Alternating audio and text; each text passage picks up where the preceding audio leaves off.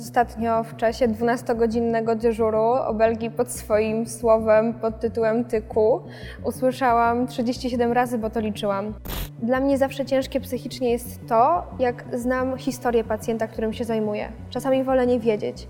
Wolę nie wiedzieć, że na przykład to jest jedyny człowiek, który utrzymywał rodzinę. W wieku 19 lat, kiedy myjesz pacjentkę i ona ci umiera i to jest jeszcze twoja pacjentka, którą ci przydzielono rano, to to naprawdę jest duże obciążenie psychiczne. Ja po pierwszych zgonach wracałam do domu i myślałam sobie, kurczę, moje koleżanki w tym momencie robią kolejny kurs na paznokcie, a ja pakuję zwłoki.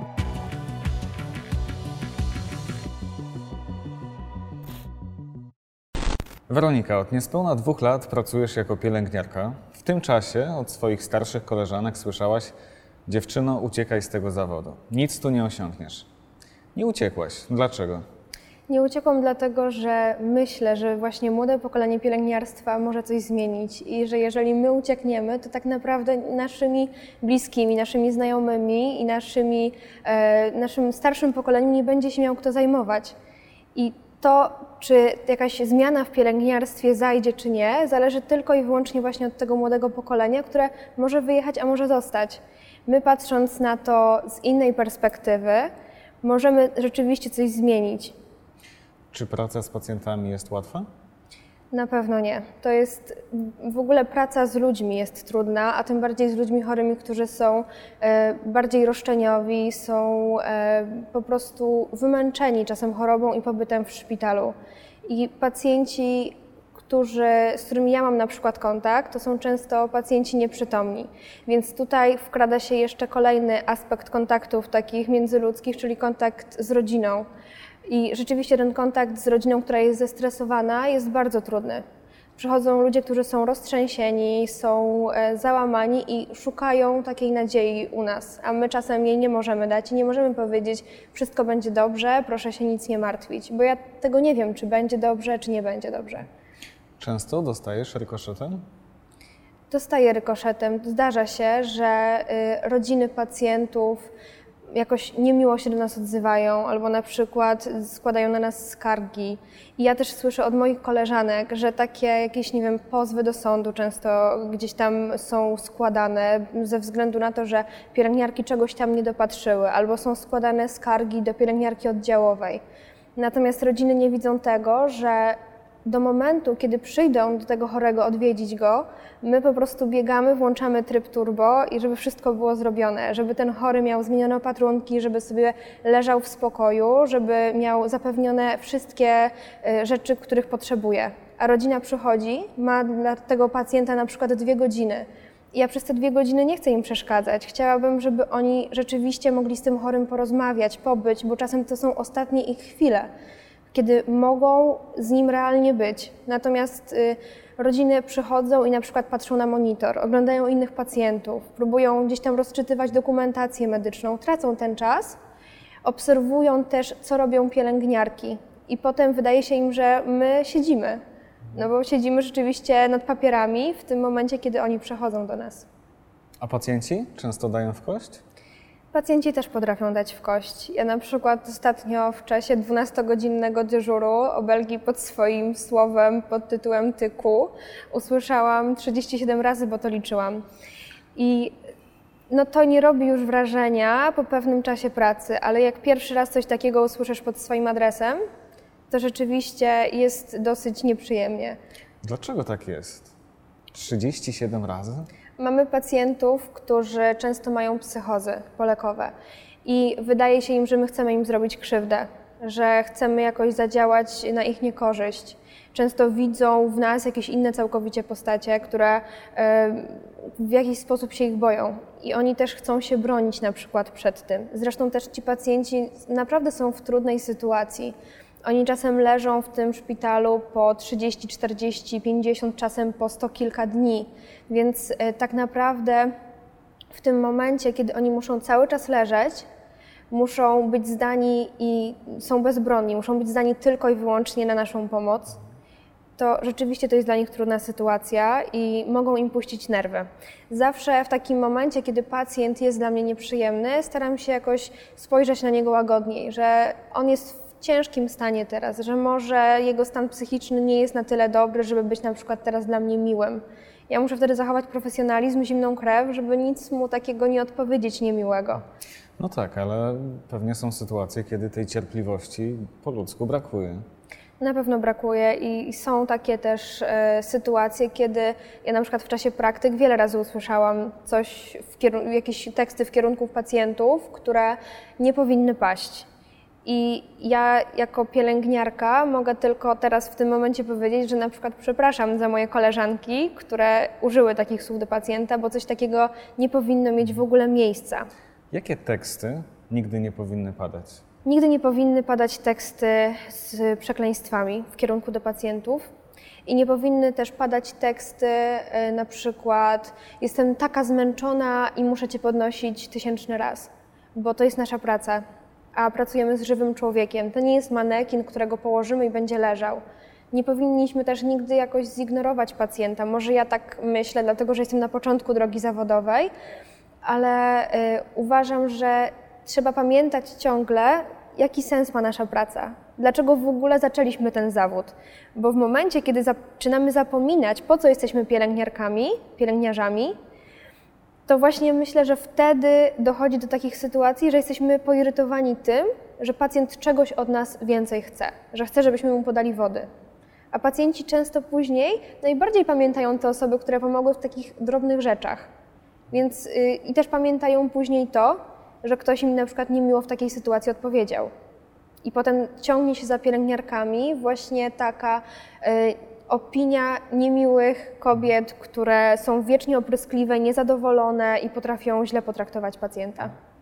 W jaki sposób zwracasz się do pacjentów? Pytam o to, bo y, no, legendarne są już sformułowania typu siądzie, wstanie, rozbierze się.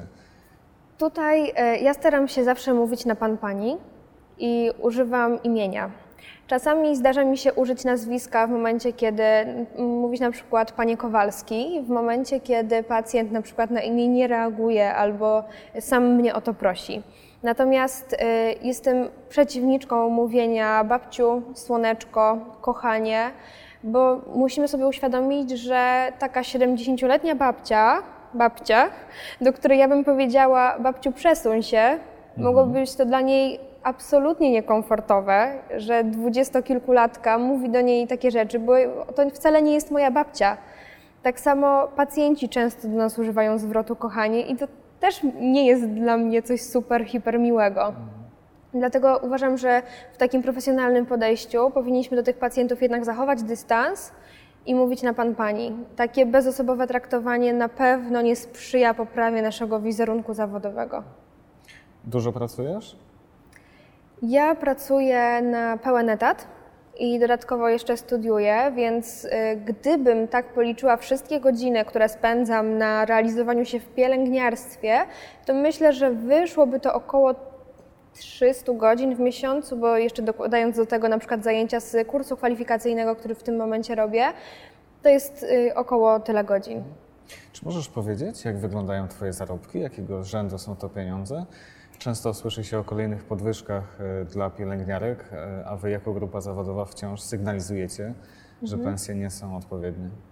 Myślę, że młoda dziewczyna, która przychodzi w tym momencie do pracy, może liczyć na takie zarobki w granicach od 2 do 3 tysięcy.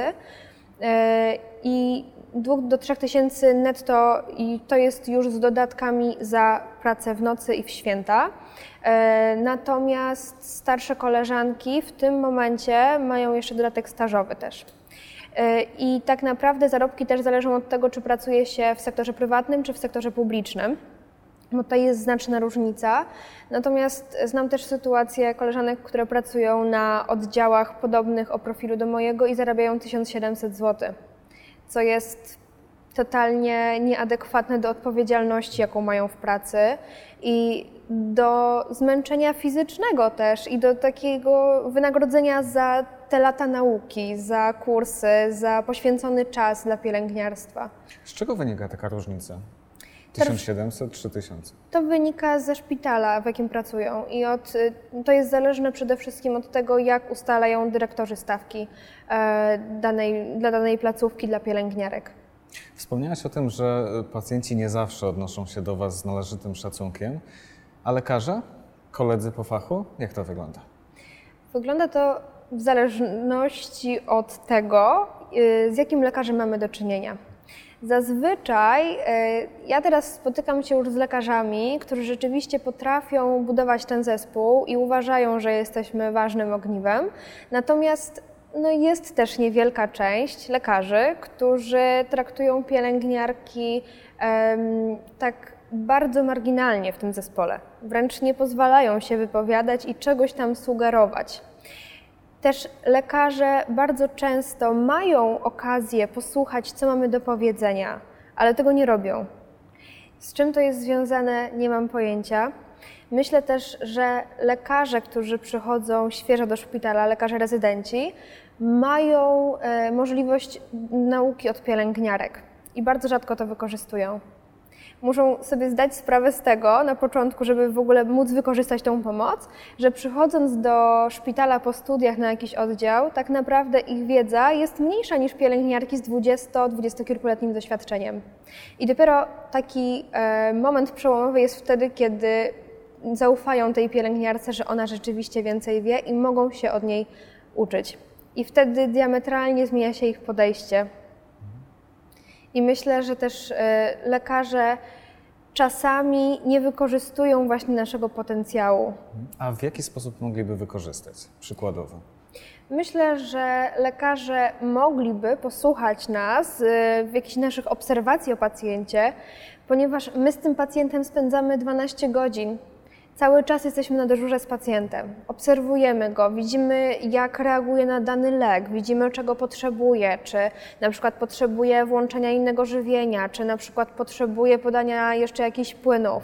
Natomiast lekarze mają z nimi mniejszy kontakt. Na przykład na oddziałach intensywnej terapii mamy dwóch, trzech pacjentów, czasem jednego, i my jesteśmy z nimi cały czas. Natomiast lekarz opiekuje się całym oddziałem, więc też nie jest w stanie tego zauważyć. Ale w momencie, kiedy nas posłucha, może wyłapać wiele istotnych informacji i jakoś zmodyfikować proces leczenia, czy podać jakiś inny lek, który mógłby temu pacjentowi pomóc.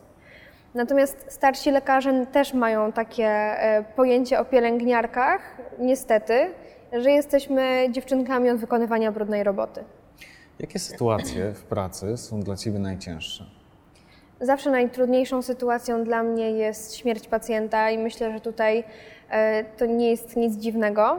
Natomiast też bardzo ciężkie jest dla mnie zawsze psychicznie e, to, jak opiekuję się osobami w podobnym wieku albo osobami, które na przykład, nie wiem, matkami, które mają małe dzieci i ja wiem, że te dzieci przychodzą je odwiedzać albo dostają jakieś laurki. To jest dla mnie zawsze bardzo, bardzo ciężkie psychicznie i w pewnym sensie się już do tego przyzwyczaiłam, ale są takie sytuacje, które naprawdę ruszają i my nigdy nie wiemy, który pacjent nas poruszy. Czasem jest tak, że patrzę na pacjenta i jakoś no, traktuję go po prostu jak człowieka, pacjenta. Czasem widzę w nim coś całkowicie innego. Nie jestem w stanie tego określić, co to jest, ale taką zwykłą ludzką chemię czasem się czuję z tym pacjentem albo z tą rodziną i rzeczywiście temu pacjentowi kibicuje się bardziej. Pamiętasz swój najcięższy dzień w pracy? Takich dni było sporo i ciężko jest wybrać taki najcięższy. Na pewno trudnym dla mnie dyżurem był mój pierwszy samodzielny dyżur. Wtedy po prostu czułam się tak strasznie obciążona tymi pacjentami, że wróciłam do domu tak wymęczona psychicznie, że spałam potem kolejne 12 godzin. Natomiast takim rzeczywiście najtrudniejszym dyżurem było dla mnie, y, był dla mnie dyżur nocny, kiedy przyjęliśmy bardzo młodą pacjentkę. Wiedziałam, że czeka na nią dwuletnie dziecko i mąż i, i to była pacjentka, która bar, była w, naprawdę w bardzo ciężkim stanie. Co się stało? Była po zawale. Myślałam, że nie przeżyje, naszej, nie przeżyje tego dyżuru do końca i też bardzo, bardzo o nią walczyliśmy. Wszędzie była krew, wszędzie były jakieś, ciągle trzeba było wymieniać opatrunki, były ogromne przepływy leków. I rzeczywiście ja strasznie chciałam, żeby tej pacjentce się udało. Ja chcę, żeby każdemu pacjentowi się udało, ale tej pacjentce kibicowałam szczególnie. I później po tym dyżurze, wychodząc, już traciłam nadzieję, że, że coś jakoś się polepszy jej sytuacja. ale zaskoczyła mnie, wyszła i wiem, że żyje do dziś i ma się dobrze. Trudniejsze było to dla ciebie fizycznie, bo trzeba było się bardzo dużo napracować, czy, czy psychicznie, że te dzieci, że młoda kobieta? Psychicznie. Zawsze dla mnie, fizycznie jestem w stanie dużo wytrzymać, natomiast psychicznie e, tak, to jest naprawdę duże obciążenie, bo wiemy, że od nas dużo zależy i od tego, czy ja na przykład w danym momencie zmienię lek, zależy życie tej pacjentki tak naprawdę, czy ja dobrze wszystko podłączę, czy, czy to będzie wykonane w odpowiednim momencie. Tak naprawdę bardzo dużo zależy od pielęgniarek i my walczyłyśmy o nią naprawdę do samego końca. I też dla mnie zawsze ciężkie psychicznie jest to, jak znam historię pacjenta, którym się zajmuję. Czasami wolę nie wiedzieć. Wolę nie wiedzieć, że na przykład to jest jedyny człowiek, który utrzymywał rodzinę. I, i on leży w bardzo ciężkim stanie na oddziale. Wolę nie wiedzieć, że to jest na przykład matka kilkorga dzieci. Wolę nie wiedzieć, że to jest student, który studiuje u mnie na wydziale. Czasem myślę, że lepiej tak mieć tych pacjentów w głowie jako po prostu pacjentów, zawód pacjent. Nie rozmyślać, kim byli w, w życiu normalnym. Wspomniałaś o zgonach. E, myślę, że to taki szczególny moment e, w życiu zawodowym początkującego lekarza, pielęgniarki, pierwszy zgon. Jak ty to przeżyłaś? Ja pamiętam, że wyszłam wtedy, to były pierwsze praktyki, pierwszy dzień praktyk. I pamiętam, że wyszłam wtedy ze czyli, szpitala. Czyli natychmiast? Natychmiast. To był pierwszy dzień. Ja pamiętam, że wtedy wykonywałyśmy toalety tej pacjentki. I ona wtedy nam zmarła dosłownie na rękach. To był czas, kiedy były juwenalia. Miałam wieczorem iść na jakąś imprezę, ale nie byłam w stanie.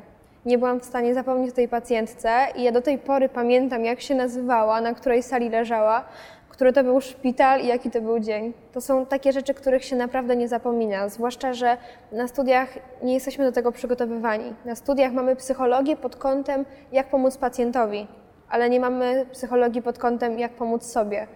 A tak naprawdę w wieku 19 lat, kiedy myjesz pacjentkę i ona ci umiera i to jest jeszcze twoja pacjentka, którą ci przydzielono rano, to to naprawdę jest duże obciążenie psychiczne. Często wracasz pamięcią do pacjentów? Zdarza mi się wracać myślami do, do różnych pacjentów. Mam taki, mam taki w sumie swój już cmentarzek pacjentów, którzy gdzieś tam odeszli i, i o których ciągle pamiętam, zwłaszcza w takich dniach jak na przykład 1 listopada i Czasem też staram się ich odwiedzać na cmentarzach, bo niektórych wiem, gdzie, gdzie są pochowani. Na przykład jednym z takich przypadków jest moja pacjentka, o której pisałam pracę licencjacką. Zaprzyjaźniłam się z nią, spotykałyśmy się przez dwa lata. W jakiś sposób monitorowałam przebieg jej choroby. To była dosyć ciężka choroba genetyczna. I właśnie ona jest dla mnie zawsze takim synonimem wojowniczki. To jest pacjentka, która zdecydowała się naprawdę na bardzo trudną i ryzykowną operację Niestety nie udało się jej tego przeżyć, ale walczyła o takie lepsze życie dla siebie, co wydaje mi się bardzo. Ja, wydaje mi się, że miała wtedy bardzo dużo odwagi, że rzeczywiście się na to zdecydowała. Wracam też myślami często do pacjentów takich w moim wieku, których gdzieś tam musiałam pochować, pochować w swojej głowie. Pamiętam reanimację chłopaka, który był moim równolatkiem.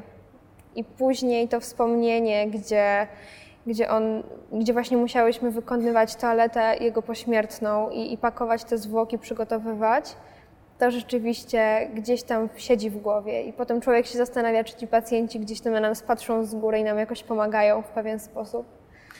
Toaleta pośmiertna? Nie wiedziałem, że to należy do obowiązków pielęgniarki. Na czym to polega? Polega to na tym, że pielęgniarki muszą usunąć e, wkłucia wszystkie, jakieś opatrunki, zabezpieczyć ciało w taki sposób, żeby można było je potem przekazać do prosektorium. W, do prosektorium lub do firmy, która się zajmuje takimi usługami pogrzebowymi. Wtedy zazwyczaj podwiązujemy żuchwę, myjemy ciało, zakładamy świeże, czyste opatrunki i po prostu układamy w takiej fizjologicznej postawie, żeby później nie było problemu z ubraniem pacjenta. Czy byłaś przygotowana na coś takiego? Nie byłam, nie byłam. W wieku 19 lat nie możesz być przygotowany na coś takiego tak naprawdę. Ja po pierwszych zgonach wracałam do domu i myślałam sobie, kurczę, moje koleżanki w tym momencie robią kolejny kurs na paznokcie, a ja pakuję zwłoki. I wracasz po takim dyżurze i nie jesteś w stanie na początku normalnie funkcjonować. Ja czasem mam takie, takie zgony jakieś swoich pacjentów, gdzie totalnie mnie to omija. Jakoś nie myślę o tym. Ale są takie momenty, że na przykład wracam z nocnej zmiany i muszę gdzieś wyjść, nie jestem w stanie zasnąć, bo wiem, że zwariuję po prostu. Nie jesteś w stanie wrócić do normalnego życia, gotować zupy, tłuc kotletów i, i uśmiechać się i gadać. Czasem są takie momenty, że musisz to odchorować. Ja miałam na przykład ostatnio taką sytuację, że dowiedziałam się po prostu, że pacjent, którym wielokrotnie się opiekowałam i któremu bardzo kibicowałam, że zmarł w takim momencie, gdzie jakoś mnie to ominęło na całkowicie innym oddziale. Ja w pewnym momencie już śmiałam się z nim, że on dostanie kartę stałego pacjenta, a ja dostanę kartę stałej pielęgniarki, która się nim zajmuje. I właśnie to mnie tak strasznie dobiło, że ja myślałam o nim przez najbliższy tydzień. I chociaż nie byłam przy tym zgonie, to mimo wszystko gdzieś tam mi siedzi w głowie cały czas. Twoja praca to też wiele takich prozaicznych e, momentów, czynności, jak na przykład zmienianie pieluch czy cewnikowanie, co wydaje mi się szczególnie niełatwe dla młodej dziewczyny. Wiesz co, ja myślę, że znaczy na początku było bardzo trudno. E, I pamiętam pierwszy raz, kiedy musiałam zacewnikować, trafiła mi się taka starsza, przemiła e, pani. I właśnie ja wtedy, pomimo tego, że wcześniej z nią rozmawiałam, to ja w momencie, kiedy było to cewnikowanie, ja nie wiedziałam, jak ja mam się zachować. Było mi tak strasznie głupio. Ja nie wiedziałam, czy mam jej spojrzeć w oczy, czy mam z nią rozmawiać, czy mam milczeć, czy mam zacząć mówić o pogodzie, czy mam jej tłumaczyć, nad czym ten zabieg będzie polegał po raz kolejny. Na studiach tego nie uczą? Nie uczą tego. Nam pokazują czystą procedurę na przykład. Mówią o tym, że mamy być profesjonalne, nie możemy się śmiać, nie możemy mówić e, jakichś głupich tekstów, mamy być wsparciem dla pacjenta, natomiast nie mówią, jak sobie z tym psychicznie my mamy poradzić. No i jak sobie poradziłeś? Wiesz co, bardzo intuicyjnie jakoś działałam wtedy. Starałam się z nią e, wyczuć, czy ta pacjentka chce w tym momencie rozmawiać, czy nie chce. Akurat ta chciała, więc to mi pomogło i to jakoś rozluźniło atmosferę. Czy nagość pacjentów to był, jest dla Ciebie jakiś problem, czy, czy już nie? Teraz już żaden. A początkowo? Początkowo może Trochę tak, ale do tego się da przyzwyczaić. Pierwsze, drugie, trzecie mycie, gdzieś tam e, rozbieranie pacjenta do EKG, do jakiegoś badania, zobaczenie pacjenta nago na stole. Teraz to jest dla mnie po prostu ciało, ale wiem, że dla pacjentów to jest problem czasem. No właśnie, czy masz jakiś sposób na to, żeby ich oswoić z sytuacją? Ja myślę, że bardzo ważne jest to, żeby pacjentom tłumaczyć, że my nie robimy tego pierwszy, dziesiąty, pięćdziesiąty raz, tylko to jest już tysięczny pacjent, którego widzimy nago i na nas nie robi to żadnego wrażenia. I my w tym momencie jesteśmy w pracy. Ja w pracy jestem, nie jestem kobietą, jestem pielęgniarką i ten pacjent nie może mnie traktować osobowo jako kobiety, że, ja że może się mnie wstydzić. Ja kiedyś pamiętam taką sytuację, popełniłam taki błąd językowy. Powiedziałam do pacjenta, Panie Józiu, no to e, teraz się rozbierzemy i umyjemy, a on powiedział mi, dobrze, to Pani pierwsza. Od tamtej pory nigdy nie używam liczby mnogiej. Koniec z liczbą mnogą. Koniec z liczbą mnogą, bo nie wiem po prostu, czego mogę się spodziewać. A jak z higieną pacjentów? Domyślam się, że bywa z tym różnie. Jak sobie z tym radzisz? Tak naprawdę nie da się z tym jakoś sobie specjalnie poradzić. Można się jedynie przyzwyczaić po pewnym czasie, ale to też jest dosyć trudne, bo umówmy się, pielęgniarka nie opiekuje się tylko i wyłącznie pacjentami, którzy przychodzą z domu, mają obcięte zawsze paznokcie, są e, zawsze bardzo zadbani i na przykład biorą prysznic dwa razy dziennie. Opiekujemy się też bezdomnymi. I często ci bezdomni przychodzą do nas w naprawdę różnym stanie. Czasem są zawszeni, zagrzybieni. Ten y, zapach jest taki, że roznosi się po całym oddziale. I myślę, że szkoda, że pielęgniarki nie mają takich preparatów zabijających zapach. Straż pożarna je ma, my ich nie mamy, chociaż one są stosunkowo tanie i nie wiem, dlaczego szpital nie wyposaża oddziałów w takie, takie środki.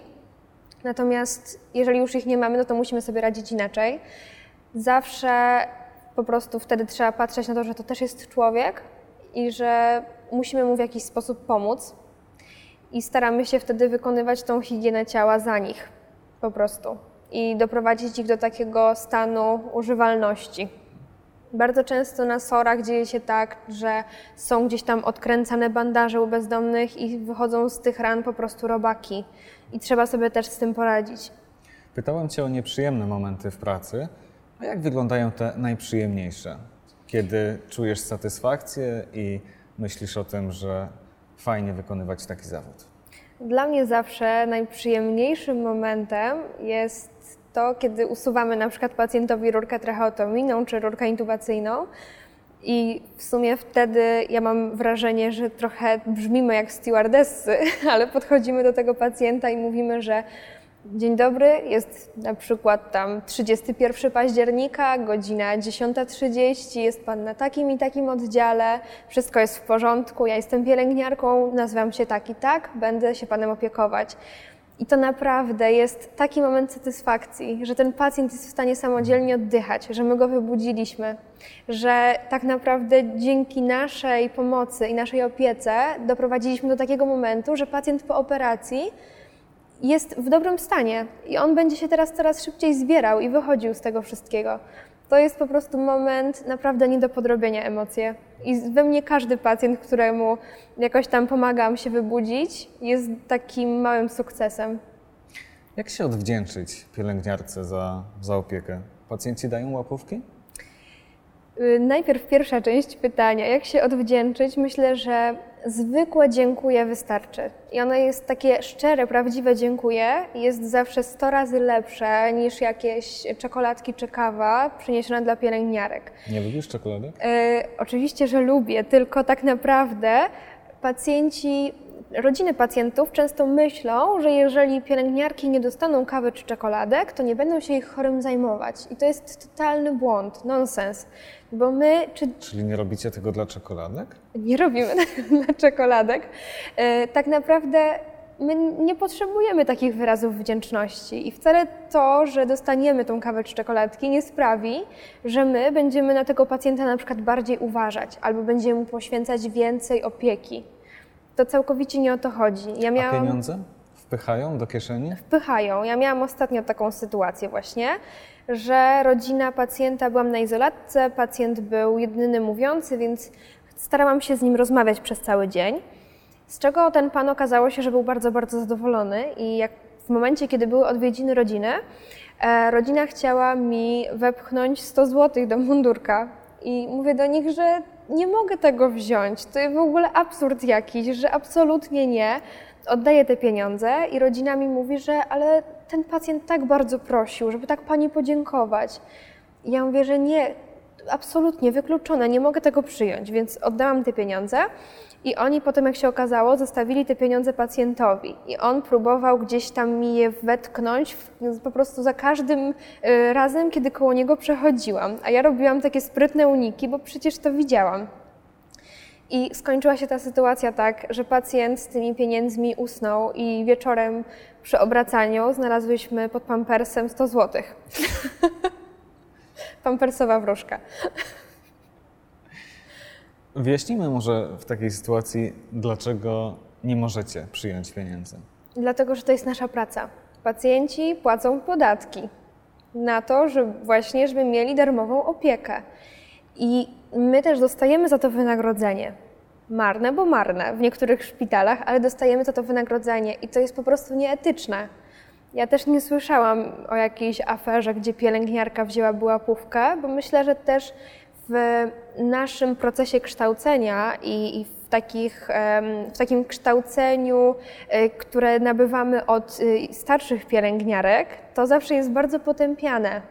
I myślę, że nikt na to by się nie zdecydował.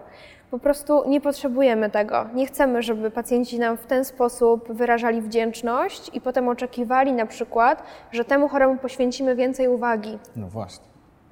Bo może w momencie dyżuru inny pacjent potrzebuje na przykład więcej uwagi, a ten mniej i potem rodzina mogłaby mieć do nas jakieś pretensje. Czyli pieniądze nie, ale zwykłe dziękuję jak Zwykłe najbardziej. dziękuję, tak. Weronika, bardzo dziękuję Dziękuję. za spotkanie, dziękuję za rozmowę.